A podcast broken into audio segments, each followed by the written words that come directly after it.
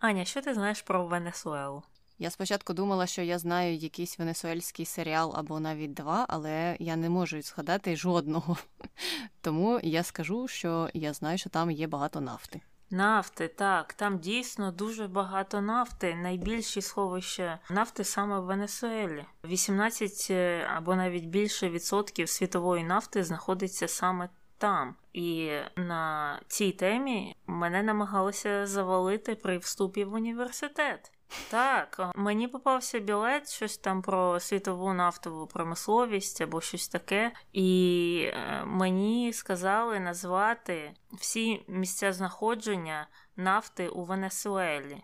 Типу поіменно. Ну, знаєш, як у нас є там шахта імені Стаханова, шахта імені Засядька, шахта ще імені когось. Так у них і у Венесуелі є ці нафтові якісь там містечка, і вони так на повному серйозі мене це запитали. У мене реакція була така: що? А вони у відповідь стали типу грати, що ну я там не знала, де знаходиться Європа на карті. Типу, що я така дурна, що я не знаю всі там е, е, місце знаходження нафти у Венесуелі. І таким чином я отримала четвірку. Хм, То тобі треба було їм так само зустрічне питання задати, що ти їм розкажеш усі місця знаходження нафти в Венесуелі тільки після того, як вони тобі розкажуть усі місця знаходження, наприклад, алмазів у пар. Те, що вони б дуже розізлилися. Вони ну, нахабно себе вели, як це, на жаль, часто буває в прийомних комісіях, коли були прийомні комісії. Зараз їх е, немає в тому плані, що немає екзаменаторів, бо люди не здають екзамени при вступі в університет саме в університеті, усні екзамени. І це, до речі, говорить про те, наскільки ми старі вже. Ну, а про Венесуелу. Про Венесуелу ми ще сьогодні обов'язково поговоримо. Привіт, це Таня. І Аня. В ефірі подкаст не без гріха. Дискусії про відомих людей, їх досягнення та сумнівні вчинки. Сьогодні говоримо про Ніколаса Мадуро. Хто він такий і чому ми почали говорити про Венесуелу? Якраз почнемо давай з запитань у Гуглі, і першим таким запитанням було чим знаменитий Ніколас Мадуро. О, знаменитий. Чим він тільки не знаменитий. Але, мабуть, насамперед знаменитий тим, що він є нібито керівником Венесуели, а саме нібито її президентом. Угу. Ну і тоді наступне питання: чому Мадуро називають диктатором? От чому? За що? Бо він усім диктує, що їм робити і як себе поводити. А якщо вони його не слухатимуться, то підуть щонайменш у в'язницю, а щонайбільш їх можуть навіть стратити. Угу. Ну і останнє питання: хто тепер президент Венесуели? А кого ми питаємо? Якщо питаємо Ніколаса Мадуро, то він. А якщо питаємо більшість е, світових лідерів і представників світової спільноти, то можливо хтось інший. А про це ми ще сьогодні поговоримо. Mm-hmm. Ну і почнемо з того, що скажемо, хто він такий. Він 62-й е, президент Венесуели, і нещодавно він був визнаний нелегітимним е, президентом більшістю країн світу, і це сталося у 2019 році. А от маленький Ніколас, чи Нік, чи Ніколя, чи Нікосіто, як там їх називають в Латинській Америці, він народився у 62-му році в Каракасі, що є столицею Венесуели у робітничій сім'ї. Його батько, якого також звали Ніколас, був досить відомим лідером профспілки. А його мати Тереза, вона невідомо ким вона там працювала, але відомо, начебто, що вона народилася в місті Кукутта. А це таке колумбійське прикордонне місто, якраз ну, на кордоні з Венесуелою. І це досить такий важливий пункт в його біографії, до якого ми ще повернемося. І в сім'ї, крім Ніколаса, було ще троє дітей, і то всі були дівчата. У нього є три сестри. І в цілому вся його сім'я мала такі ліві соціалістичні погляди і в той самий час сповідувала католицизм. Угу. Дуже цікава комбінація. Ну, але в принципі в Латинській Америці сповідування католицизму це майже як е, така дефолтна графа у біографії багатьох людей. Ну і щодо навчання, то пішов в школу Ніколас е, в державну, ну, сім'я ж соціалістична. І це була звичайна середня школа Лісео Хосе Авалоса, і там він до речі, почав свою політичну кар'єру, тому що став членом студентської спілки тієї школи. Але згідно зі шкільними записами, він ту школу так і не закінчив. Тобто, це все навчання, вся освіта, яка в нього є.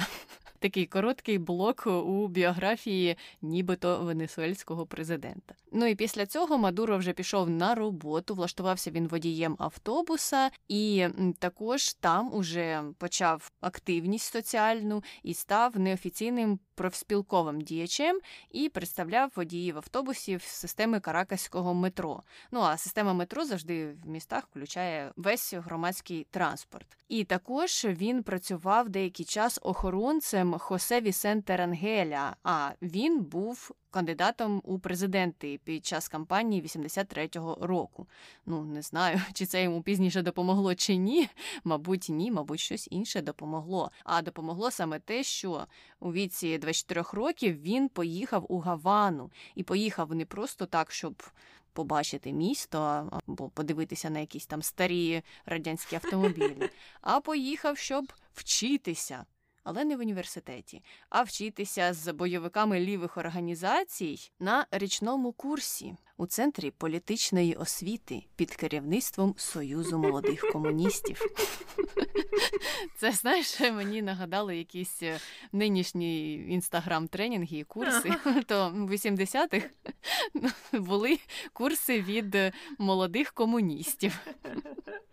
Ну тобто, от ти казала, що це вся освіта, яку він там отримав в тій школі, яку він не закінчив. Але ще був рік, де його навчали ліві бойовики. Невідомо чому, мабуть, комунізму все ж таки. Бо ну немає, я не бачила ніяких подробиць, яка там була у них програма. Але це було наприкінці 80-х, а вже на початку 90-х він ну, повернувся до своєї країни Венесуели і приєднався до такої організації, як Революційний Боліварський рух 200. Цей рух е, займався тим, що він виступав за звільнення ув'язненого Чавеса, Уго Чавеса, який пізніше став президентом Венесуели. І потім оцей от революційний боліварський рух уже під кінець 90-х плавно перетворився в іншу організацію, яка називалася Рух за П'яту Республіку. І вже ця організація підтримувала Чавеса в його президентській кампанії 98-го року. Ну тобто, тут можна зробити висновок, що Мадуро з молодості був чавістом, так їх називають, здається, прихильників Чавеса, прихильників його ідеології, і всі 90-ті він яро його підтримував. І ця підтримка Чавеса йому потім позитивно обернулася, тому що він був обраний до палати депутатів Венесуели у 98-му році, а пізніше до Національної асамблеї у 2000 році.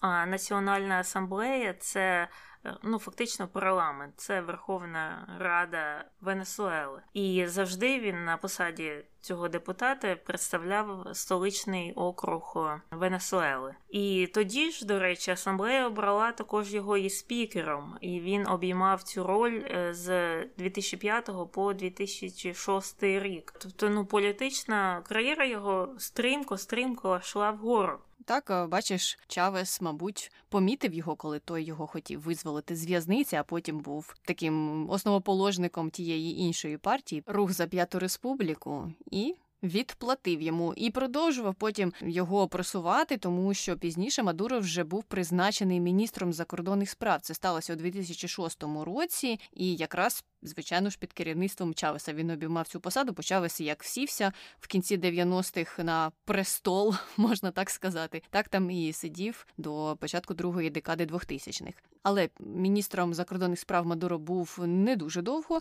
Його призначили віце-президентом Венесуели у 2012 році. І коли він іще перебував на посаді міністра закордонних справ, то вважався таким ключовим гравцем у просуванні зовнішньої політики Венесуели, і головною його ціллю було наближення до кожного уряду, який виступає проти Сполучених Штатів.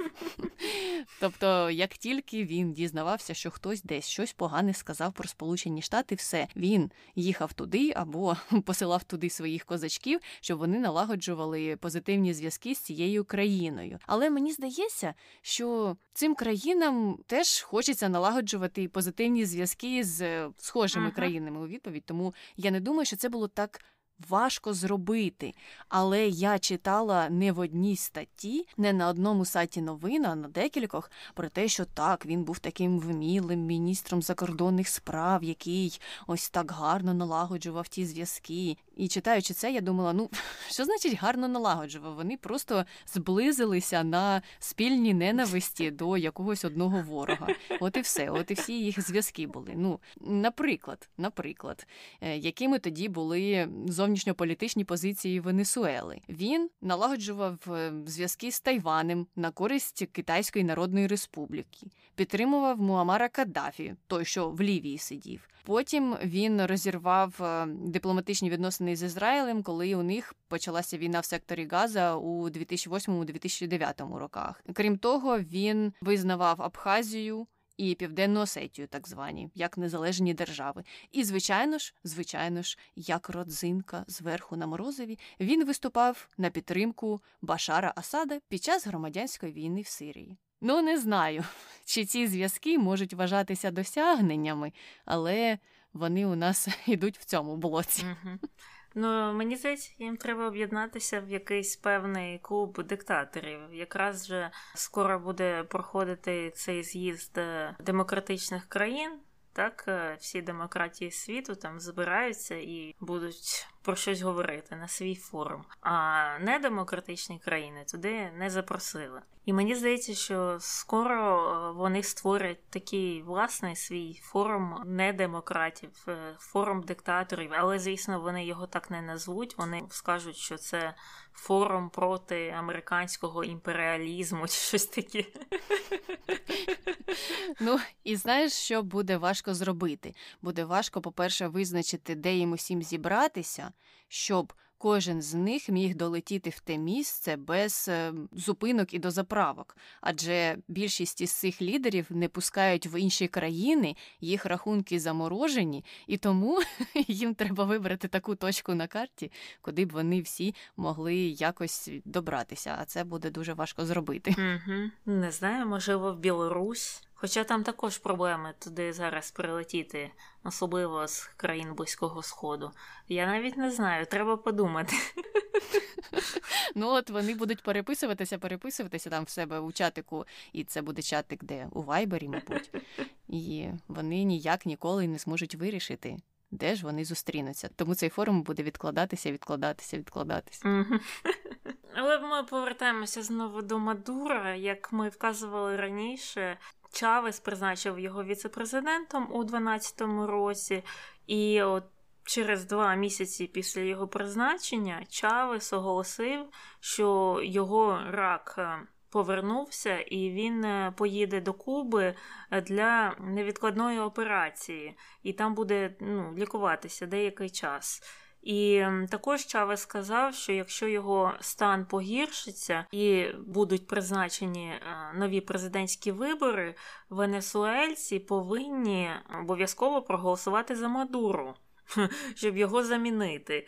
І це був такий перший раз, коли Чавес назвав потенційного наступника своєї партії, свого руху, а також е, вперше публічно визнав можливість своєї смерті. Тут ти бачиш, вони також тут діють за такою певною стратегією наступників. Не можна просто піти зі своєї посади, спокійно померти, або поїхати у відпустку, або піти на пенсію і там хай люди обирають, що хочуть, то й обирають. Ні, треба обов'язково підготувати наступника. Я цього ніколи не розуміла. Можливо, він переживав е, через те, що станеться з ним після його ж смерті. Не хотів, може, щоб щось схоже сталося, як з тим самим Каддафі. Це єдине пояснення, яке я можу дати, що людина просто настільки вже звикла до влади, що вона хоче контролювати те, що станеться після того, як вона вже помре, і насправді їй буде все одно. Вона не може від цього відмовитися. Ну і Чавес помер у 13-му році, і Мадуро, як і заповідав, Чавес Великий взяв на себе повноваження і відповідальність президента. Але оскільки Чавес помер протягом перших чотирьох років свого терміну, Конституція Венесуели зазначала, що президентські вибори мають відбутися протягом 30 днів після його смерті. Мене ще дивує, як вони ту смерть не приховували. Ну, тими усіми умовностями того, як хто там приходить до влади і ту владу хоче узурпувати. Ну і Мадуро був одноголосно обраний тоді кандидатом від соціалістичної партії на виборах. Хоча там були історії про те, що Чавес, оскільки він хворів, він так і не дав офіційну присягу, щоб прийти до влади на офіційному рівні, тому висувалися пропозиції про те, що інша людина, а саме голова тієї там Верховної Ради Венесуельської має стати виконувачем обов'язків президента. Але, звичайно ж, ту людину послали м'яко чи не м'яко, це вже я не знаю. І Мадуро сказав: Слухай, Чавес хотів, щоб я був президентом, тому ми робимо не так, як Конституція скаже, а так, як скаже Чавес. І в кінці кінців. На виборах 2013 е, року Мадуро був обраний президентом після того, як він нібито нелегітимно утримував владу протягом короткого періоду перед виборами. І переміг він на цих виборах тоді опозиційного кандидата Енріке Капрілеса з різницею в півтора відсотки голосів. Тобто, незважаючи на те, що Уго Чавес заповідав венесуельському народу обирати Мадуро, кампанія Мадуро провалилася фактично, бо за 30 днів своєї кампанії цей Енріке Капрілес зміг досягти майже такого ж рейтингу, як і послідовник Чавеса. І Капрілес був, звичайно, незгодний з результатами виборів. Він вимагав повторного підрахунку, не визнавав ті вибори. Мадуро сказав: Добре, добре, ми обов'язково проведемо ревізію результатів, але Тим не менш він був інавгурований 19 е, квітня. Тобто ревізію фактично ніхто так і не проводив. Угу. Ну і буквально з початку президентства Мадура в Венесуелі почалися протести людей. Вони були незгодні з його управлінням, з усім, що відбувається в країні. І так потроху-потроху Мадуро став е, укріпляти свою владу, узурповувати. Про це ми ще поговоримо в контроверсіях. І в таких умовах ми дійшли до 16-го року, коли люди, активісти, подали заяву до Національної виборчої ради. Я так розумію, це щось схоже на ЦВК. І вони закликали її до референдуму про відкликання Мадуро від президентства. Після цього, після цієї заяви, петиції е, цих активістів е, стали арештовувати, і за цими арештами знову ж е, почалися великі протести. І після місяців боротьби, все ж таки, ця національна виборча рада призначила день референдуму про відкликання Мадуро тобто нібито якась була там згода, але за декілька днів до цього самого референдуму відмінила його, що, звісно ж, викликало ще одну хвилю протесту. Ну тут можна побачити, що ну, з самого початку до Мадура був великий рівень недовіри, і взагалі він не користувався великою підтримкою народу, ну буквально з самого початку. Так, і тут проглядається явний розподіл, а саме те, що провладні установи виступають за Мадуро, вони підпорядковуються йому. А люди відповідно виступають проти нього. У нього насправді дуже низький рейтинг, і на початку був, і зараз взагалі він там упав до якихось найнижчих ем, показників. Але оця національна виборча рада, навіть незважаючи на те, що вона була таким провладним органом, спочатку погодилася на призначення референдуму, і навіть вони дозволили людям пройти. Там є декілька кроків. Вони дозволили пройти перший крок. Там треба було протягом короткого часу зібрати якусь певну кількість підписів за те, що люди насправді погоджуються з тим, щоб призначити цей референдум. І активістам вдалося зробити це, вдалося виконати першу умову. Потім їм поставили другу умову, і там буквально протягом. Декількох днів, трьох чи семи, треба було вже ще більше підписів знайти. А коли вони почали це робити, то на цьому поставили крапку. Я не знаю, чи прийшла інструкція від Мадуро, чи як це все відбувалося, але складається таке враження, що Мадуро сам думав, що у нього рейтинг вищий, і активістам не вдасться навіть першу умову виконати, і тому він дав зелене світло своєму цілому органу Національній виборчій раді, яка не повинна йому підпорядковуватися, але фактично у Венесуелі це маріонетична установа, і дозволив провести перший етап. А потім, коли побачив, що о-оу, виявляється, у мене дуже поганий рейтинг, виявляється, люди мене не люблять, то просто сказав все, згортаємо цю схему і давайте арештовувати тих активістів. Так, і така політика, в принципі, продовжувалася. Вже у 18-му році Мадуро запропонував провести вибори до альтернативного парламенту. Е, тобто нормальний парламент, е, ця національна асамблея, він в цілому був опозиційним. Це не подобалося Мадуро, і він вирішив е, зробити якийсь окремий свій парламент, який буде слугувати також як законодавчий орган, і оголосив, що ну давайте проведемо референдум. Ви проголосуєте за нових депутатів оцього нового парламент. Ну і це, звісно, не сподобалося ні людям, ні міжнародній спільноті. Його всюди засудили, і Сполучені Штати наклали на Мадуро санкції після так званих виборів, назвали його диктатором, не дозволили йому в'їжджати більше до Сполучених Штатів. Ну а інші країни, такі як Китай, Росія і Куба, запропонували свою підтримку Мадуро та тим виборам. Ну і ми трохи ж про це також поговоримо. Тут дійсно було важко розділити його досягнення і недосягнення, і контроверсії, бо все тут пов'язано, і дійсно досягнень знайти ну, досить важко було. І у 18-му році відбулися вибори президента. Ще одні вибори, вже наступні, в яких приймав участь, звісно, Мадуро, але вони е, виявилися досить контроверсійними, про що ми також поговоримо в контроверсіях.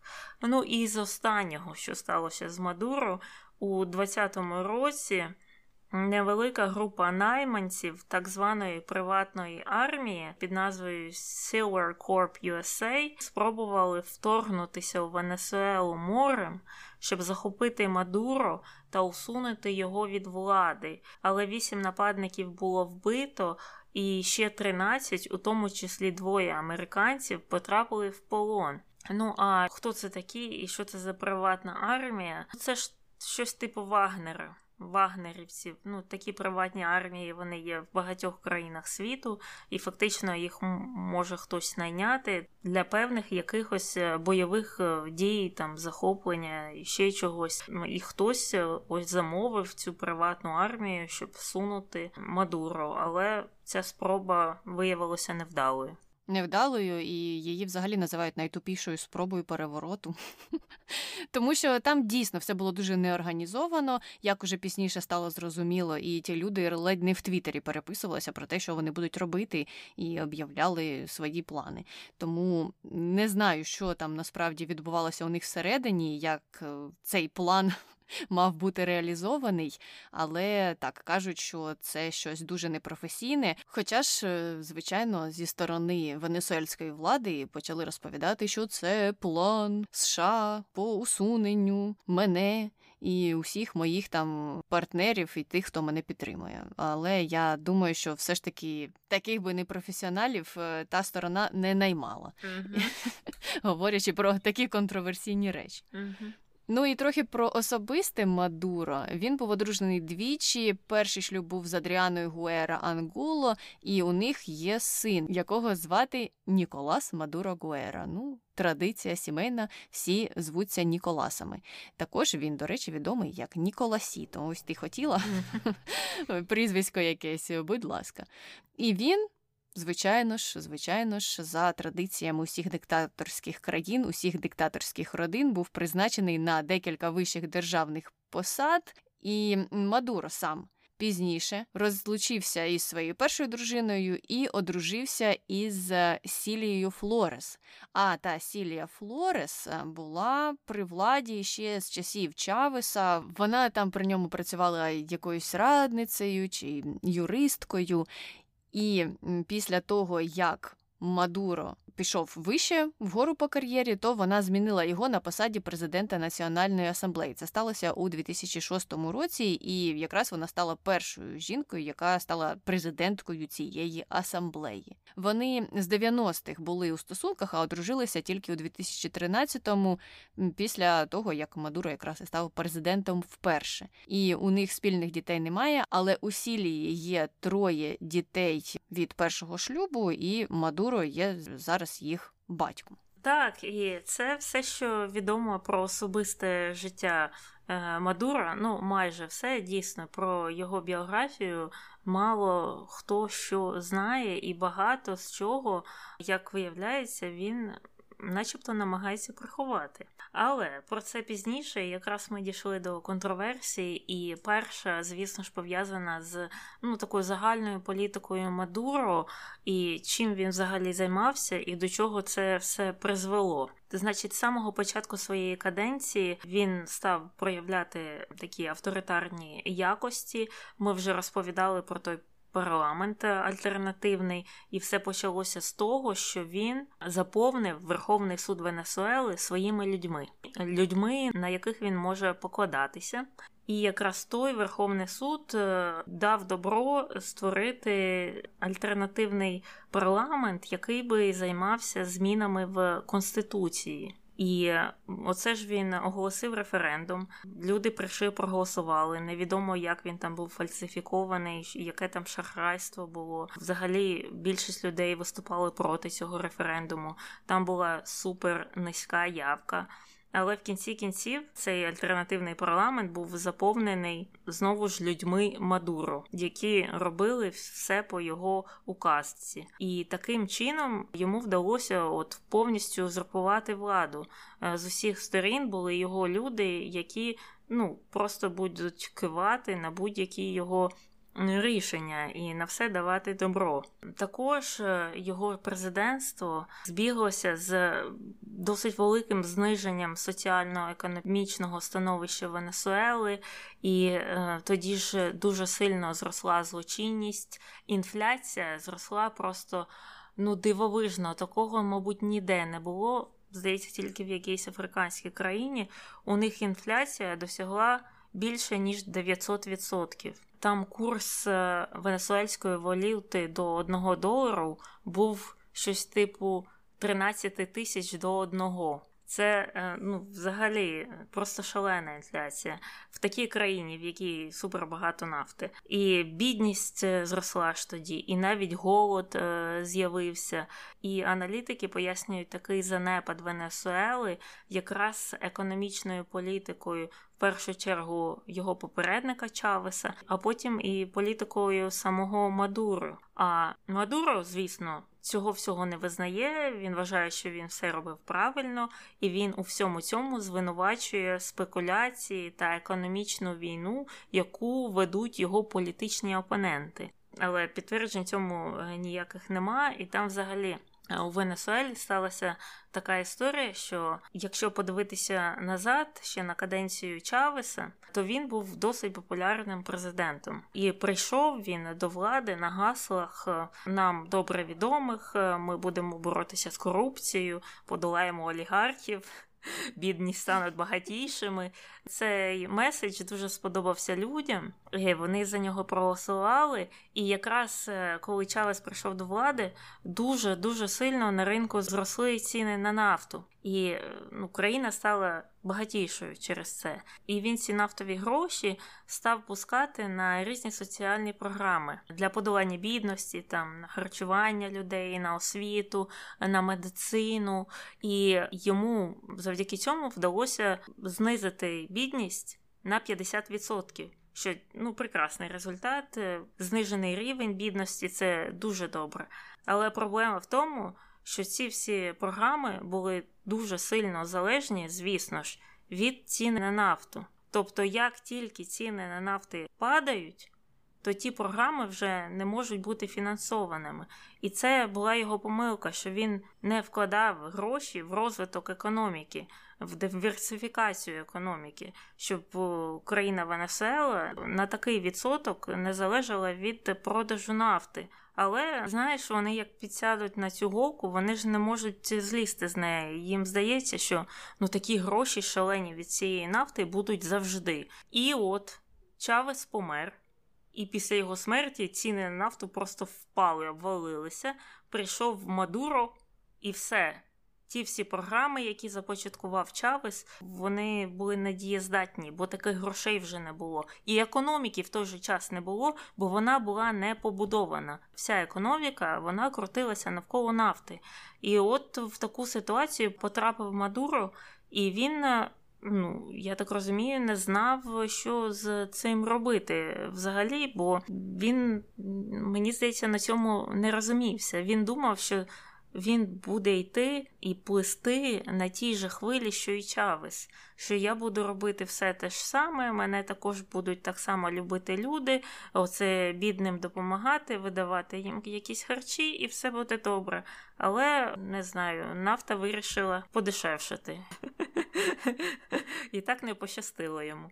Так, і дійсно він, як кажуть експерти, зовнішні, навіть деякі внутрішні дуже поганий управлінець, він не розуміється на тому, як треба зробити реформи у такій ситуації, як треба взагалі діяти. Основна його ціль це узурпувати владу і не дати противникам дістатися до нього, і не знаю, що вони там вже зараз з ним хочуть зробити. Це все про що він думає, за словами знову ж таки е, різних експертів навколо нього. І на відміну від Чавеса, у якого була ще до того що ціна на нафту була велика, була ще харизма. Але мені здається, що та харизма працювала так у сполученні з нафтою тільки. Mm-hmm. Я не знаю, що було б з Чавесом, якби нафта впала ще за його життя. Хоча так кажуть, що він був дійсно такою харизматичною людиною, і люди його любили, бо він їм допомагав, і він, поки був при владі, нібито проводив більш-менш чесні вибори. Мабуть, давав бабусям гречку, чи mm-hmm. не знаю, що вони там видають нафту у Венесуелі.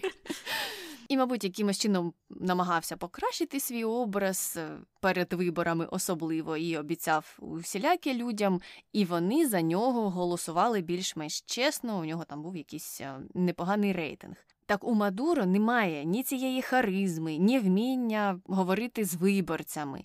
Все, що він робить, це просто угу, в мене поганий рейтинг. Значить, зараз я, опозиційний парламент, відстороню від влади, віддам владу тимчасово суду, сам придумаю альтернативний парламент, куди посажу своїх людей. Вони введуть зміни до конституції, які мені треба, щоб я безкінечно був при владі і мене не можна було посунути. І все, це питання ми вирішили. Він взагалі не розуміє, як працювати з населенням, що населенню потрібно. Все, про що він думає, це як мені вберегтися на цьому троні. І я, поки ти говорила про нафту і про ці країни, які залежать від нафти, які не розвивають свою економіку, е, згадала непогану книгу Рейчел Меддоу, вона називається The Blowout, і там якраз розповідається про ці країни, і аналізуються ті процеси, які в них відбуваються, і вона ставить питання про те, що як відбувається так, що більшість нафтових країн має величезну різницю між доходами, тобто там є група олігархів, а населення загальне живе досить бідно, якщо взяти до уваги те, які нафтові родовища є в цій країні. І мені здається, що якщо хтось цікавиться цим питанням, питанням про те, як відбувається процес у нафтових країнах і чому вони не прийшли до успіху, то вам я би радила почитати цю книгу. Дуже цікава, і там гарні приклади, і пояснюється, як ця купка людей, яка знаходиться при владі, ту владу узурповує, а всі інші люди живуть. Страждаючи і не користуються тими благами, які насправді може принести їм ця нафтова промисловість. Угу. Тобто, ти хочеш сказати, що можливо це не краще, що ну, у деяких країнах е, немає таких величезних ресурсів. Тобто в ну, такій короткостроковій, можливо, перспективі це недобре, вони є дуже енергозалежними від інших країн. Але можливо у довгостроковій перспективі це робить е, держуправління менш лінивим, що їм все ж таки треба щось робити для того, щоб підтримувати цю економіку. Вони не сідають на цю голку. Так, так. І я не знаю, чи є приклад країни, яка позитивно скористалася тими ресурсами, які у неї є. Ну, якщо це якийсь один ресурс, от нафта, наприклад, або якесь дорогоцінне каміння. І якщо ви, наприклад, знаєте таку країну, то обов'язково напишіть нам. Можливо, є якісь е, кращі історії, але у більшості випадків е, відбувається розподіл населення, якась група отримує багато, а більшість зазвичай не отримує нічого. І просто якщо подумати про те, як люди насправді могли б жити у таких країнах, який їх рівень життя міг би бути, якби все це відбувалося справедливіше, розподіл цих ресурсів і ефективне їх використання, і так само можливо диверсифікація економіки в той же час, то стає якось гірко і не знаю, сумно за цих людей. Угу. Ну, я навіть думаю, які там жахливі умови в Саудівській Аравії, особливо для жінок, і ну і взагалі там проблеми з правами людини. Але я думаю, в той же час навіть там вони перерозподіляють ці гроші, які вони отримують від нафтової промисловості. Вони ж дають е, просто якісь необмежені стипендії молодим людям. Вони можуть за ці гроші поїхати навчатися будь-куди в американських університетах. Купа, купа студентів Саудівської Аравії, які навчаються фактично безплатно. Е, їм і проживання, і їжу, і навчання, і все-все-все оплачує держава, яка б вона там ну жахлива не була в деяких проявах, в багатьох, мабуть, проявах. Але тим не менш, навіть там ці гроші якось перерозподіляються. Ну і крім того, багато країн того регіону, нафтових країн, також мають думати про диверсифікацію з огляду на те, де вони знаходяться. Тобто вони не можуть постійно качати нафту, живучи в пустелі, вони мають іще гроші пускати на розвиток умов, у яких вони проживають. Інакше їх просто там піском засипле, і на тому закінчиться існування їх країн. Тому, можливо, ще з цієї причини вони розвивають якісь е, архітектурні інновації, будівництво у них там теж розвивається. Я веду до того, що в цьому випадку у них є якась інша умова, з якою їм паралельно ще треба боротися, і на яку треба звертати увагу. А якщо ти живеш, наприклад, у Венесуелі, де тобі там найближчим часом не загрожує ніяке природне явище, твоя країна не перетвориться на пустелю, то можливо ти трохи розслабишся і не будеш зважати ні на що. Просто будеш викачувати ту нафту. Якщо ти добріший, трохи кинеш людям копійчину. А якщо ти Ніколас Мадуро, то узурпуєш всю владу і наплюєш на всіх. Що Ніколас Мадуро дійсно і зробив, е, і зробив багато він чого поганого по відношенню до своїх же людей. От, наприклад, Amnesty International у 2018 році звинуватила Мадуро у скоєнні найгірших порушень прав людини в історії Венесуели. І в цьому звіті зазначали, що насильство проти людей відбувалося особливо в великих кількостях в бідних районах Венесуели, і це насилля включало майже 9 тисяч позасудових страт здійснених між 15 і 17 роками. І за рік 22% вбивств були скоєні правоохоронцями. 22% вбивств правоохоронцями.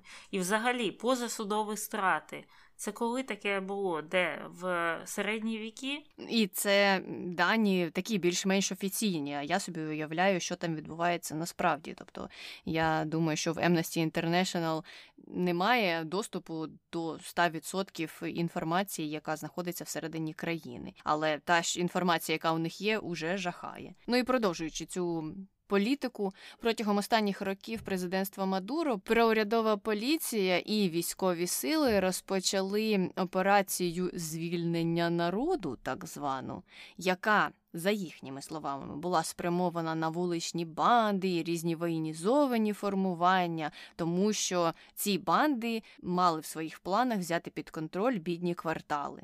Але насправді ці операції призвели до тисяч арештів і до близько 9 тисяч загиблих. І опозиція стверджувала, що операції насправді такий державний інструмент е, з репресій. І згодом ООН навіть оприлюднила доповідь е, про засудження таких операцій і про те, що так дійсно насправді це ніяке не звільнення народу, це ніщо інше, як вбивство народу власного, вбивство тих, хто просто виступає проти політики Мадуру. Угу. Ну і в додаток до цього також Мадуро звинувачували у торгівлі наркотиками, так масовій такій торгівлі на державному рівні. В цьому його звинуватили представники США.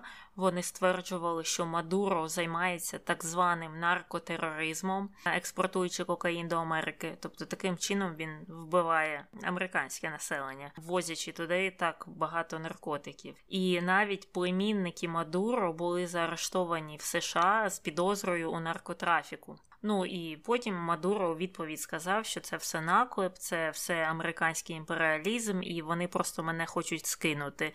Ну, у нього одна відповідь, в принципі, на все. І також є е, дуже така цікава історія про те, як Мадуро наживається на бідності, на бідності і на нестачі їжі в країні. І там історія така, мені здається, трохи знайома також нам. У нього є компанія, його компанія, але, звісно, записано на ім'я якогось там другого, на свекруху, на ще когось там. І вона, ця компанія, займається тим, що готує такі пакунки з їжею для малозабезпечених. І е, так як ну, в Венесуелі багато бідності, держава заявила, що буде боротися з бідністю. І вона почала замовляти ці коробки з їжею у цієї фірми. Ну, під час особливо таких великих криз е, з відсутністю їжі. І е, закупки держзамовлення цих пакунків обходилося в три рази більше державі, ніж їх справжня вартість. Тобто таким чином Мадуро, як у нас кажуть, освоював ці гроші через держзамовлення. Тобто держава, начебто, за бюджетні гроші закупала ці пакунки, які там коштували в три рази більше. І цю різницю він е, собі забирав, тому що насправді ці пакунки коштували там 10 доларів замість 40 е, чи якось так. І також е, є певні свідчення, що Мадуро практикував обмін цих пакунків на голоси за нього. Ну, тобто гречка, знову гречка. Угу. І тут, мабуть, е, трохи детальніше можна зупинитися на цих проблемах з їжею і як йому вдалося нажитися на цьому питанні саме тоді, коли впали ціни на нафту, а так як основна економіка Венесуели зосереджена тільки на видобуванні нафти, вони возять багато продуктів, багато медикаментів. У них внутрішнього свого виробництва навіть цих базових товарів майже немає. Вся промисловість зосереджена на тому, що вивозиться нафта, возиться усе інше. І відповідно, коли ціни на нафту впали, то в країни не було грошей на те, щоб ввозити інші товари, і люди просто стали голодати. Там у населення середня вага за декілька років після початку цієї кризи зменшилася на 10 кілограм. Тобто настільки люди погано стали жити. І от е, під час цього Мадуро став наживатися на цих пакунках для малозабезпечених. А крім того, ще була інша історія про те, що багато які дипломати мали доступ до вигідного курсу обміну валют.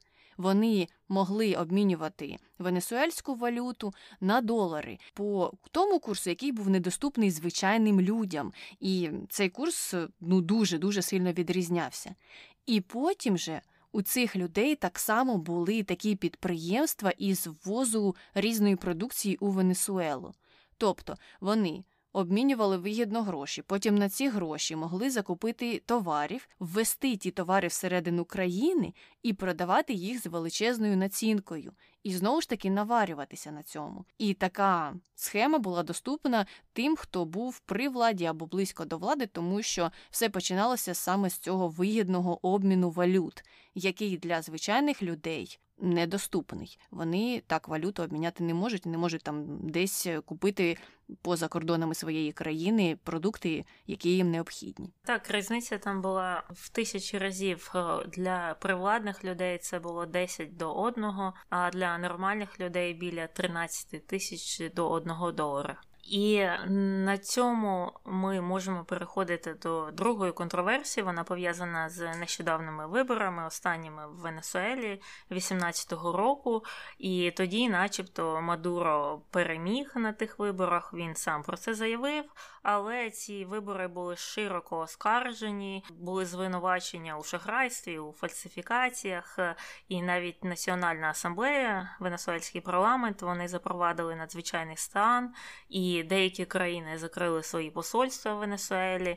Колумбія, Сполучені Штати заявили, що Мадуро перетворює Венесуелу на фактичну диктатуру. А президент е, цієї національної асамблеї Хуан Гуайдо в той самий час оголосив себе тимчасовим президентом у 19-му році. Це вже після так званої інаугурації Мадуро. І такі країни, як США, Канада, Бразилія, декілька країн Латинської Америки того ж дня підтримали саме Гуайдо як тимчасового президента, в той час, як, звісно, Росія, Китай і Куба підтримали Мадуро. Таким чином, ми прийшли до ситуації, коли неясно, хто є президентом дійсно Венесуели, тому що кожен з цих е, людей каже, що він є легітимним президентом. Мадуро, наприклад, оскаржив цю заяву Гуайдо. Він е, розірвав у відповідь дипломатичні зв'язки з тими країнами, які його не визнали. І, взагалі, Мадуро стверджує, що ця криза є державним переворотом під керівництвом Сполучених Штатів, щоб повалити його і контролювати запаси нафти в його країні. Ну, знову ж відповідь по методичці. І станом на 2021 рік аналітики кажуть, що спроби Гуайдо створити перехідний уряд виявилися безуспішними, і Мадуро він все ж таки продовжує контролювати державні установи Венесуели. І навіть е, у січні цього ж року, 2021-го, Європейський Союз припинив визнавати Гуайдо президентом. Хоча насправді Гуайдо ніколи не був визнаним всім блоком Європейського Союзу через те, що це заветувала Італія. Тобто деякі країни там визнали його, деякі не визнали, отак от було. Але в той же час той самий Європейський Союз досі не визнає Мадуро як законного президента і погрожує йому подальшими санкціями. І знову ж так виявляється, що в очах ЄС на даний момент президента легітимного в Венесуелі немає. Вони ні того, ні іншого не підтримують. Ну, а щодо опитувань, е, у 2019 році е, було опитування, яке показало, що схвалення Гуайдо становить 61%, а схвалення Мадуро всього 14%. І Гуайдо виграв би 77% на виборах проти 23 Мадуро, якщо б вибори проводилися там наступного тижня, наприклад. І ну така от е, цікава історія, що немає президента в країні. Є ж знову де-факто так президент е, Мадуро, бо він контролює. Інституції він контролює армію, він користується підтримкою у військових, що є, мабуть, найважливішим, і в той же час він не є президентом де юре в очах е, більшості західних країн світу, демократичних країн світу. Україна не підтримує Мадуро, наприклад. Ну і провал Гуайдо провал його приходу до влади саме і пояснюється тим, що Мадуро зосередив в своїх руках усі військові блоки в країні. Весь військовий комплекс, армія, поліція, всі підпорядковуються йому, і відповідно у Гуайдо немає шансів вчинити там той переворот, який він не раз планував. І це теж, до речі, дуже вплинуло на його рейтинг з часом. Ну тому що, звичайно, коли йде якась революція в Україні, то якщо спроби усунути узурпатора від влади постійно провалюються, або якщо їх немає протягом часу, то все це стихає. І хоча у нього залишається більшість голосів від народу, коли доходить до виборів, той народ теж боїться. Наприклад, багато тих, хто працюють на держпосадах, голосують за Мадуро тому що бояться втратити свою роботу.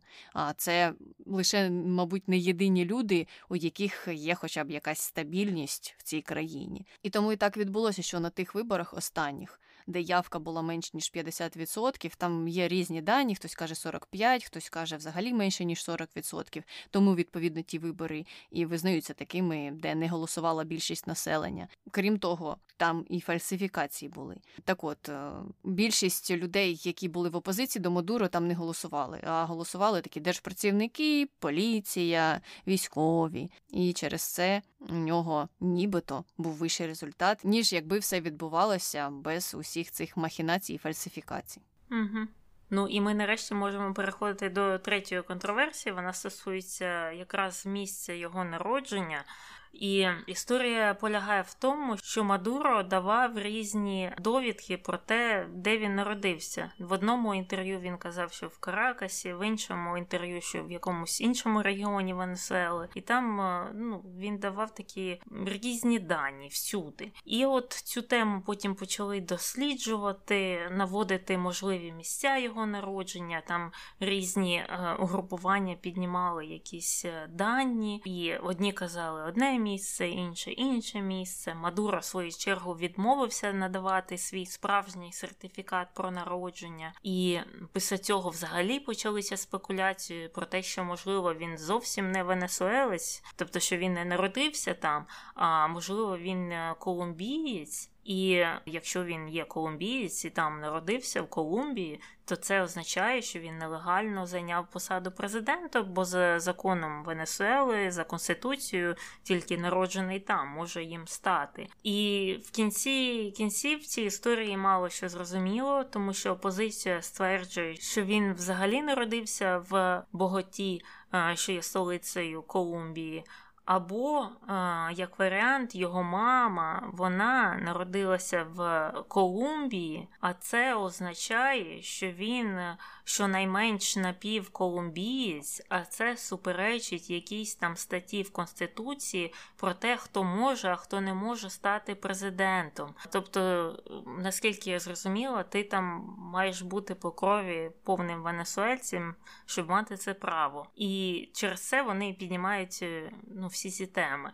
Ну а про владні кола вони в свою чергу говорять, що він, е, звісно, чистокровний венесуелець, він народився в Каракасі, і взагалі відстаньте від нього. Ну, у мене додаткової інформації про нього немає. Я сертифікати його не бачила, але мені видається дивним, що ну навіть такі маленькі речі, як місце твого народження, ти приховуєш. Якщо ти дійсно венесуелець.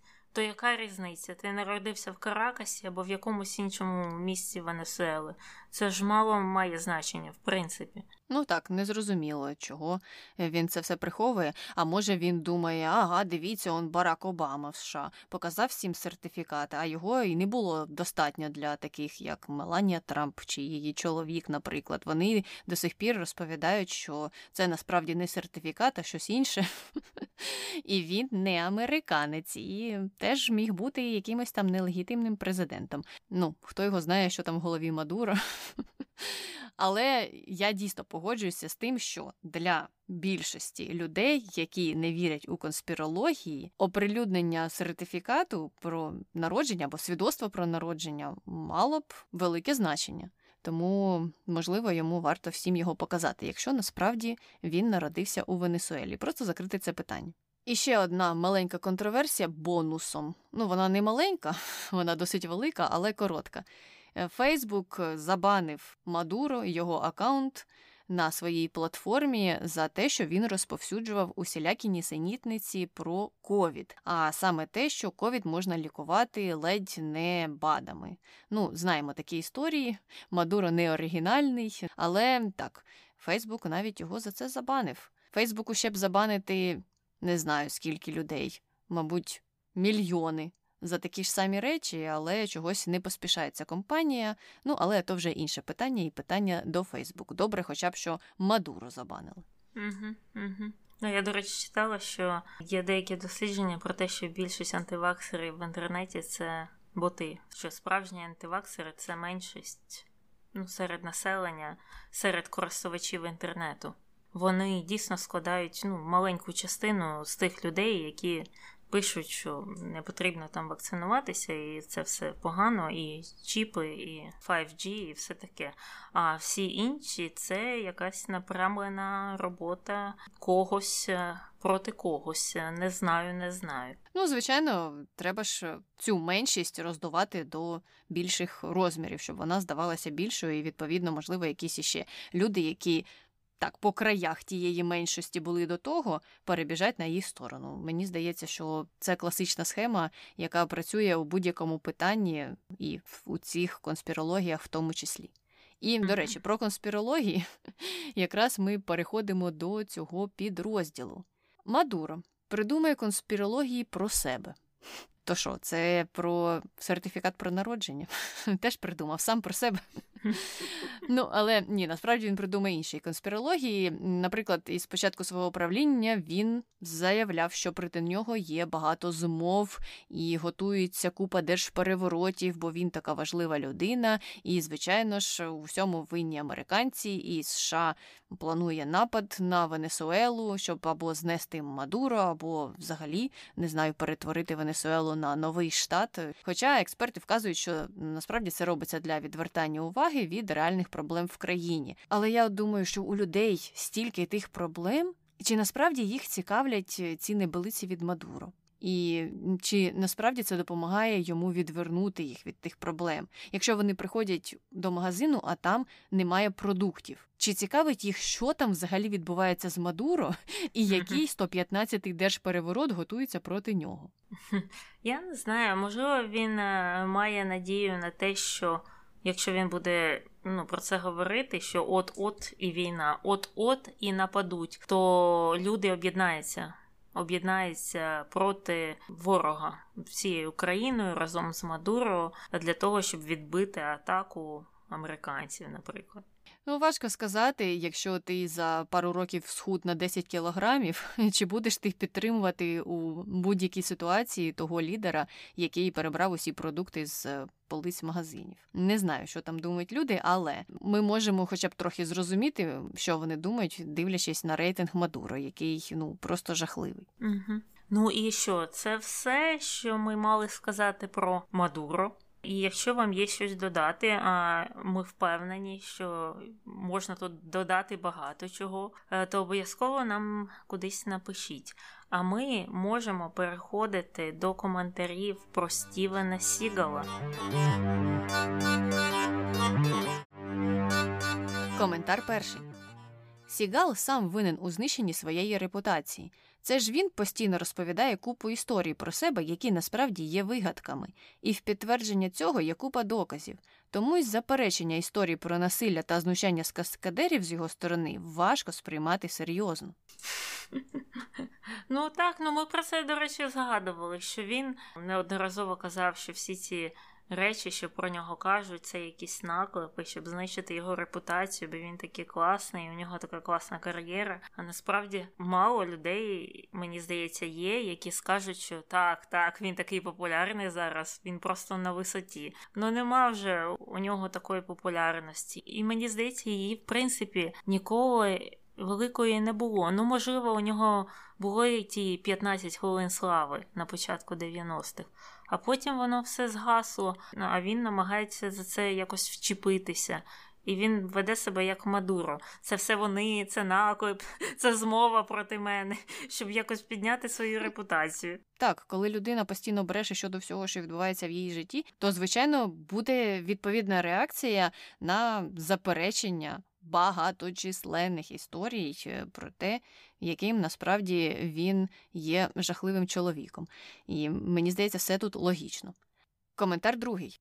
Він так хоче стати сином маминої подруги, що готовий на будь-яку брехню. Я не думаю, що це працює.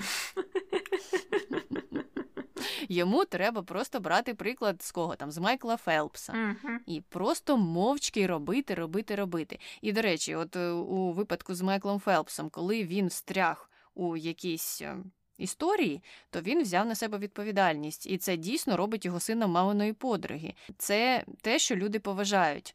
Ти дивишся з одного боку, що так, людина не ідеальна, і всі ми такі, звичайно, немає нікого, хто б не вчиняв якихось дивних або поганих речей. Але якщо ти береш на себе відповідальність і намагаєшся це все виправити, то і у спільноти не буде до тебе ніяких питань. Усі це забудуть, пробачать, а потім ще й скажуть, от який ти молодець. А Сігал побіг е, до Алекса Джонса на Infowars розповідати, що 60% людей брешуть про те, що вони пережили насилля. Ну, окей, відповідно, й отримав реакцію. Угу. Добре, з коментарями закінчили. Можемо переходити до хрінометру. Що ти, Таня, ставиш Стівену Сігалу? Я поставлю йому сім з половиною, можливо, вісім за насильство проти жінок, за гвалтування. Це жахливо. Він знову ж не взяв відповідальність, він за це ніяк не постраждав, в тому плані, що він не відбув е, покарання за це, як там Майкл Тайсон, наприклад. У нього також було зґвалтування. Він відсидів в тюрмі і все, і після цього, начебто, виправився, хоч трохи. Принаймні, він зробив все, що від нього потребувала влада, потребував закон. Але у випадку Сігала виходить так, що він продовжує нормально собі існувати, їздити там в Росію, в Сербію, зустрічатися з кимось, говорити щось дивне, незрозуміло для чого. І, в принципі, нормально собі жити. Ну, це також, бачиш, говорить про те, що країни з того клубу недемократичного. Вони стають певним таким острівцем свободи, так, для не дуже хороших людей.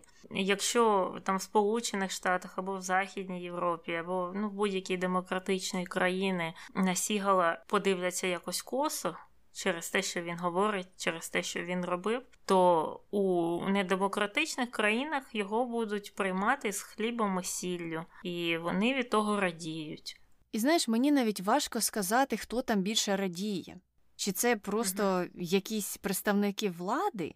Бо мені чомусь здається, що більшості населення на Стівена Сігала взагалі все одно. У них є знову ж таки якісь щоденні проблеми, і Стівен Сігал не є для них величезним авторитетом. Але є люди, які чомусь зацікавлені у просуванні його як такої зірки, і як того, ким він не є, і створенні цього псевдообразу для людей. Але ціль мені тут не зрозуміла.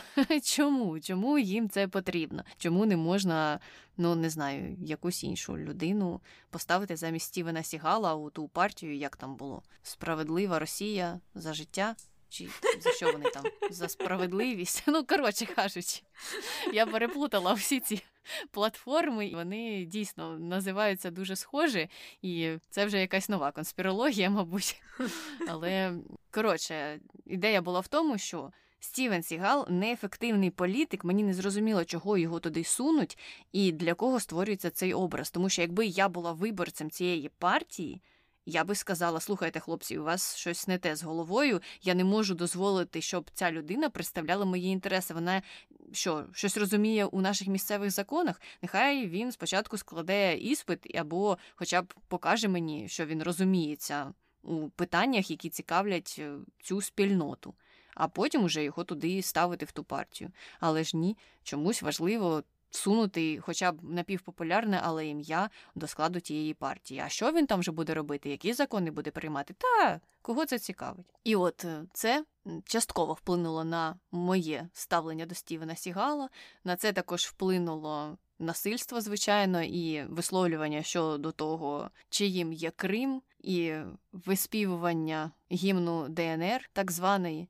Не знаю, до речі, як він там його співав, вивчив його чи щось там просто рота відкривав, але все одно факт залишається фактом. За це я йому теж ставлю сім з половиною. Хай знає.